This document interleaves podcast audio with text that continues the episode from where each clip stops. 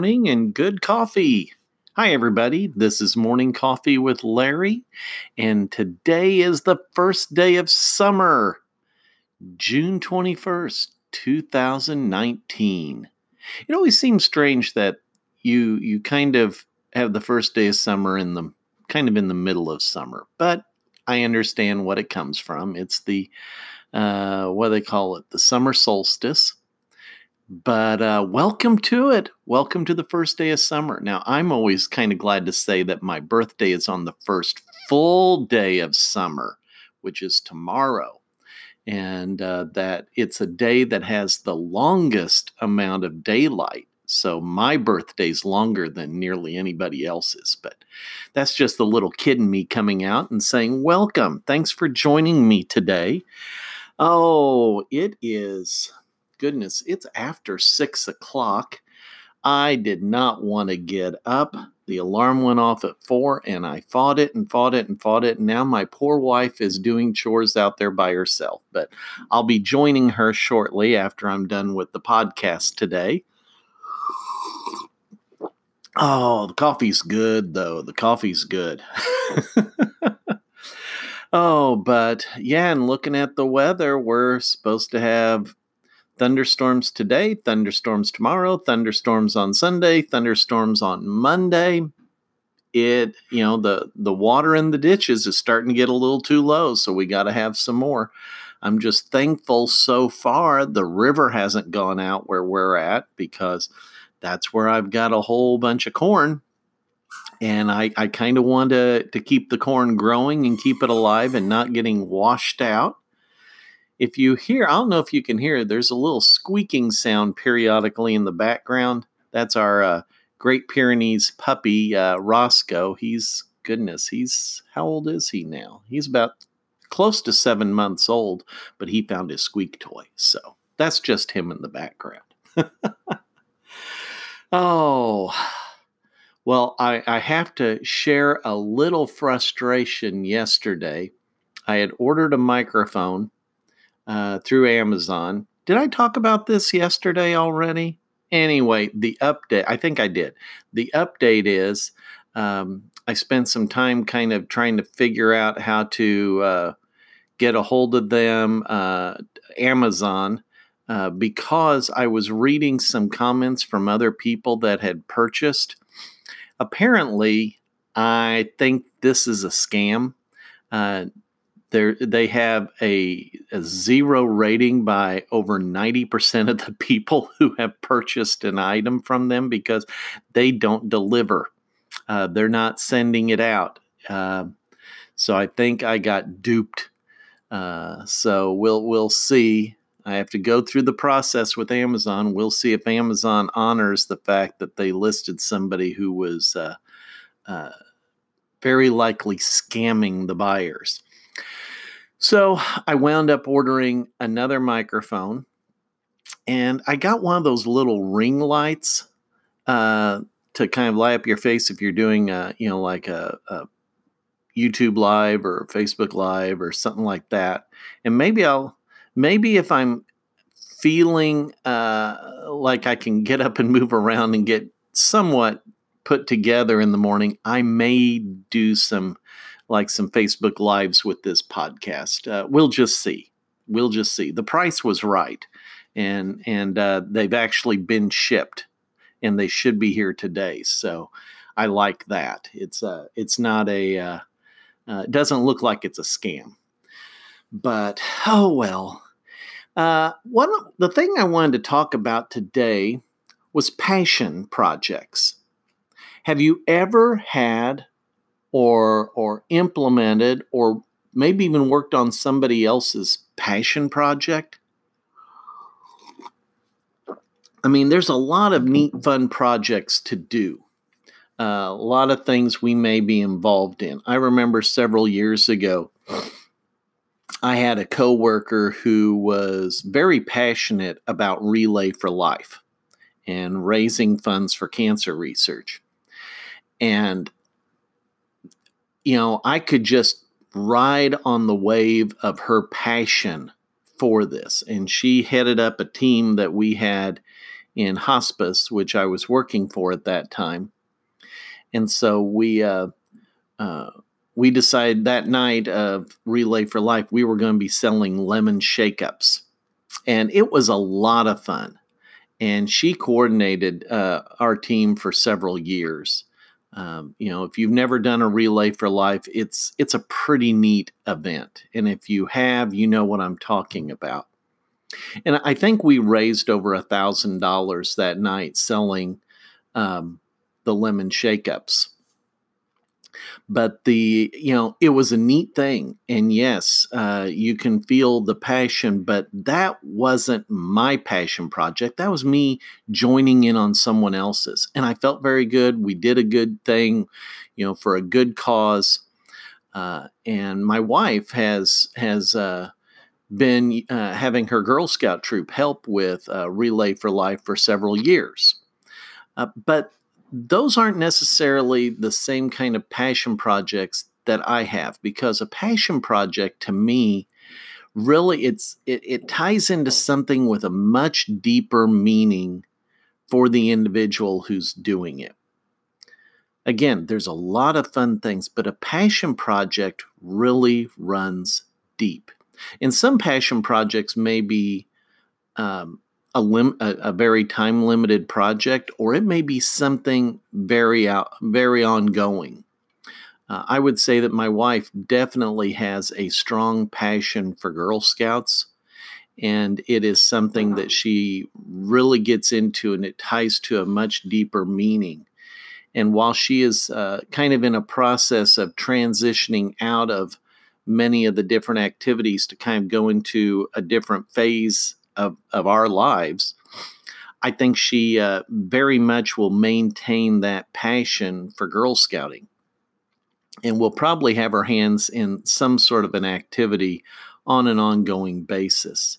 Um, I've had different passion projects and and uh, and strong passions over the years. Uh, for many of you who know me, I'm uh, kind of on the side known as Larry the Bee Guy uh, because uh, back in 2010, I guess it was, yeah, um, I got into beekeeping. And there's a lot of people that get into different hobbies, but this really went down deep for many different reasons. Uh, but it was it was a lot of fun it has been a lot of fun. Sometimes I'm more into it than others, but I think one of the things that kind of makes a passion project or a, a, a strong passion um, more, uh, you know, as a way of knowing whether it is or not, is if you've been away from it for a while for whatever the reason, if the topic comes up, you feel that energy stirring up inside of you again you feel it, you know, getting, you know, swelling up. And that passion's right there. That excitement is right there. And the next thing you know, you may be jump starting it again and doing something, you know, more with it. You know, right now bees have gone on the uh, the back burner. Unfortunately, too far on the back burner. Um, I've been neglecting my hives this year, as I, I think I mentioned it, you know, a few days ago in the podcast. And I just I had taken some pictures in one of the hives uh, because things were not looking right, and I sent it off to uh, a good friend of mine, Eleanor, who is a uh, bee inspector for the state of Illinois. I said, "What's going on in this hive? This doesn't look right. These there's something wrong." And uh, she said, I need to get an inspector out there to look at that hive. Uh, she thinks it's a, a, disease called European foul brood, which is definitely better than American foul brood. That's you you gotta you gotta destroy your hives if if it's that. This can be addressed and treated. But you know, when if somebody starts asking me questions though about bees, that energy comes back and it's been more than just keeping bees. Uh, you know, that passion turned into several projects, some short term, some long term. I started our local bee club uh, that first year, and it continues and that is you know uh, an ongoing passion project i have spoken to different schools uh, i've had uh, teachers through ag in the classroom come out just variety of different things when that passion is there the boy scout movement is also a passion uh, i have been involved in it uh, actively involved for the majority of my life uh, right now, I'm taking a break from it for doing some other things. But if somebody starts me on the conversation, boom, that passion is there. You know, another uh, passion that I want to, you know, just mention or talk a little bit about, uh, more than just mention, is hospice and terminal illness. Um, during the the first half of my life, I guess I would say, I did not have a good relationship with death. It was something that w- I was very uncomfortable about. Um, I saw and felt the distress of other people when things were, you know, either somebody was, you know, very ill, end of life, or somebody had passed away. And then I had a unique opportunity that I took for no good logical reason. and I started work in the hospice field. And I became comfortable around this uncomfortable topic. And I worked with many, many families and with many, many hospice patients, helping them have good quality time at the end of their life. You know, some people equate hospice with uh, euthanasia. No, it's not. It should not be. you know, whenever I was uh, in it, uh, the whole Jack Kevorkian assisted suicide thing was going on. And, you know, we were all very passionately opposed to that because there's so much positive growth and learning and, and things to experience at all parts of life, but especially at the end part of life. You know, it's anyway, uh, it developed into a passion. And if somebody brings up that topic now, uh, you know, it, it's right there. It's very close under the surface, even though I'm not actively working in and have not worked in it for, for several years. But I worked, I did a passion project um, in that field several years ago. I, I wrote a book titled We Need to Talk uh, a practical guide for those facing terminal illness. And it was a guide for hospice patients as well as families. And, and I self published it, and it was utilized in our hospice organization on a, on a on, you know, ongoing basis. Several nursing homes purchased it, some other hospices did as well. And then I had people purchasing it over the internet. But it was and so I sold somewhere between probably 3,000 and 3,500 copies, and I still have a few cases left in, in storage. But, you know, a, a few years ago, it stirred again when my dad uh, developed uh, stage four cancer and eventually went into hospice and working, you know, as a family member to serve my dad, trying to stay out of the role of a hospice social worker, but being the son. And, and seeing things from that perspective, taking into account what I had experienced before professionally. Well, for whatever reason, the uh, the passion started stirring again, and it prompted another passion project. And I guess I'm kind of tickled to announce that the passion project is is now at a new stage. Uh, what it is is I, I, went back and I revisited uh, the book that I had written, and I was wondering, does it still apply? It's a few years old, but does it still apply? And as I sat down and I read it, and it's not a huge book, it's not a novel or anything like that. It's it's probably around, I'm going to guess 85, 90 pages. And everything that I've read really does still apply. It wasn't based on fad kinds of things. It was it was it was kind of timeless uh, topics regarding the uh, the the comfort care for people uh, that are terminally ill, as well as those who are caring for them and loving them. And I thought, over the year, I mean, the book was is very comprehensive, but there's other things that I really didn't get into in that book.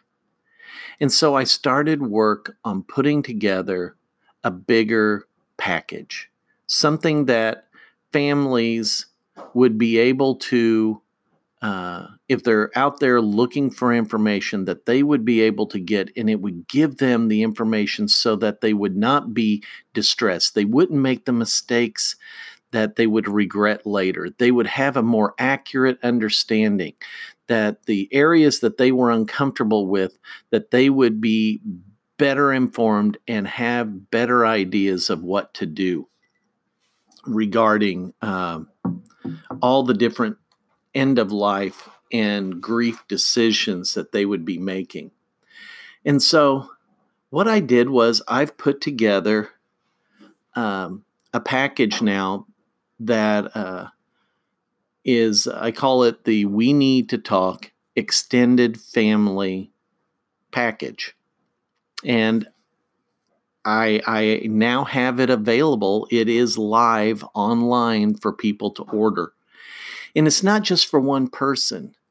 I have in the title the extended family package because there's different family members that are close, there's different family members that live far away, and they all need to have this information so that when things happen, the different kinds of predictable things that happen, whether it's physical, emotional, spiritual, or relational, when they take place, there's an accurate understanding. The thing that I guess always bothers me, I'm not going to say it drives me crazy, but it's always been a concern is when people misinterpret and misunderstand the things that are happening. And then they develop struggles or problems from that later on in life. And so, let me just i'm going to give you just kind of a run through because it's been a really neat creative project and i really i started doing it in january and one is I, I have the book that I had written that the person, the family will get a copy of that, the, the regular printed copy. But because you have others that, you know, may live a distance away, I've created some digital downloads for it. One is I, I have the uh, the book as a PDF that the people are the family members, any family member can download off of the internet uh, through the membership site. And then I created an audiobook where I I read the book out loud and have it broken into different sections, the different major chapters. And again, this can be downloaded and put on your phone. You can do it uh, in essence kind of as a streaming as well. So that book is available, and everybody in the family, everybody has access to it. Then I created something new, uh, which is uh, end of life reports. And these are short little papers that focus on specific questions that, that people would have. Uh, and uh, there's there's a total of nine reports, six that I've written, and and three that are uh, hard to find ones at times, but they're very valuable. Uh, they're produced by uh, Medicare. And so I have uh, those included as well. But it, the topics of these reports are what is hospice care? 10 reasons for choosing hospice at home, the 12 most common hospice myths, the 15 most common hospice diagnoses. Because a lot of times people say, well, hospice is just for cancer. No, that's not the case. And a, a checklist for choosing a hospice organization. How do you know which one to get. Now, whenever I worked, we were the only game in town, but now there's several different ones that are in this area. How do you know if this is the right one for you? Because there are differences. Choosing the right nursing home, because not everybody's able to stay at home, and there may come a point where the caregivers are not able to do everything. And so I this one it's it's a longer report and it's basically what I um, when I'm walking into a nursing home, the things that I look for in making those decisions. Uh, the other reports for Medicare include Medicare hospice benefits, so you know what you're entitled to through the Medicare benefit, uh, nursing home checklist that they provide, and then your guide to choosing a nursing home or other long term services and support. So there's a lot of these different ones that, again, they're able to be downloaded immediately. Um, another part of this that is I, am really tickled about is a, a larger project uh, that is titled Children in Grief. A dear friend of mine and coworker from hospice, Dawn Mackey, and I, we conducted almost two hours of interviews on the topic of children and grief. Uh, she worked uh, 25 years in the hospice field, working primarily in bereavement and doing a lot of work with children. And that's her passion.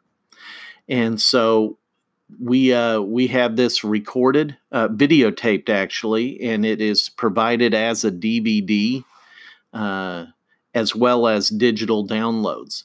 And it covers the topics of children and grief myths, uh, children in grief basics, when someone is dying, and children in funerals. And so it's a back and forth interview on a long list of different topics and questions. And that's designed to help parents of children of different ages understand the grief process and anticipatory grief process that children are going through, what some of their actions, uh, are more accurately interpreted as. It's it's just a it's a really neat, really neat DVD and digital download.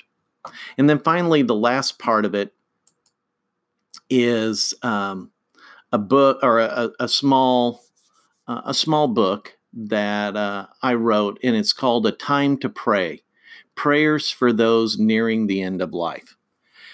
Um, faith and spirituality and relationship to God or with God has always been a strong um, area of importance in my life. And in hospice, uh, it's something that even if a person has not that that that has not been a major part of their life, it often does become uh, a bigger part. And so, when it comes to praying, a lot of times we may just not know what to pray. And there's a variety of different prayer books, and I was doing a little research on those, and they sound like they sound they sound often stuffy. I guess that's the best way of putting it. And so this book it includes prayers on different topics, but it's from the first person's perspective. I, I wrote the prayers as uh, putting myself in that person's shoes, putting him, putting myself in their bed, uh, crying out, crying out to God. And uh, they're they're different. They're designed to really relate to that person who is in that terminal illness situation and so that is uh, again it's a it's a passion part of this passion project so that is that is what what I've put together in this six month effort to try to do something more on a uh, for a population uh, of patients and family members. So if if you want to check it out, um, if you want to uh, uh, see what I have. If there's people that that are uh, that you believe might benefit from what I'm describing, the website is uh, helpwithterminalillness.com. And what that does is that takes you to a page where the 12 myths, the 12 hospice myths, is available as a free gift uh, you just put in your email and uh, uh, a link is sent uh, so that you can download that. The other parts are are uh, are locked. That's a, a purchase uh, program because I do have expense with this, and would like to uh, uh, to make things available. But the you know it is a a purchase set of items for family members. So that's that's a little bit on a passion project that I've been working on, and we're now at the point. I'm at the point where it's now live and it's exciting, and I hope that you know people are able to take advantage of it and i hope that this conversation just about passion is something that you know you're able to to look at as a way of improving or increasing quality time in your life. What are the things that that you do that you're passionate about? And uh, maybe there's something bigger that you're thinking about but gee i don't know if i can do something bigger. Yeah i bet you you can. I bet you you can. And maybe this this conversation is is an inspiration.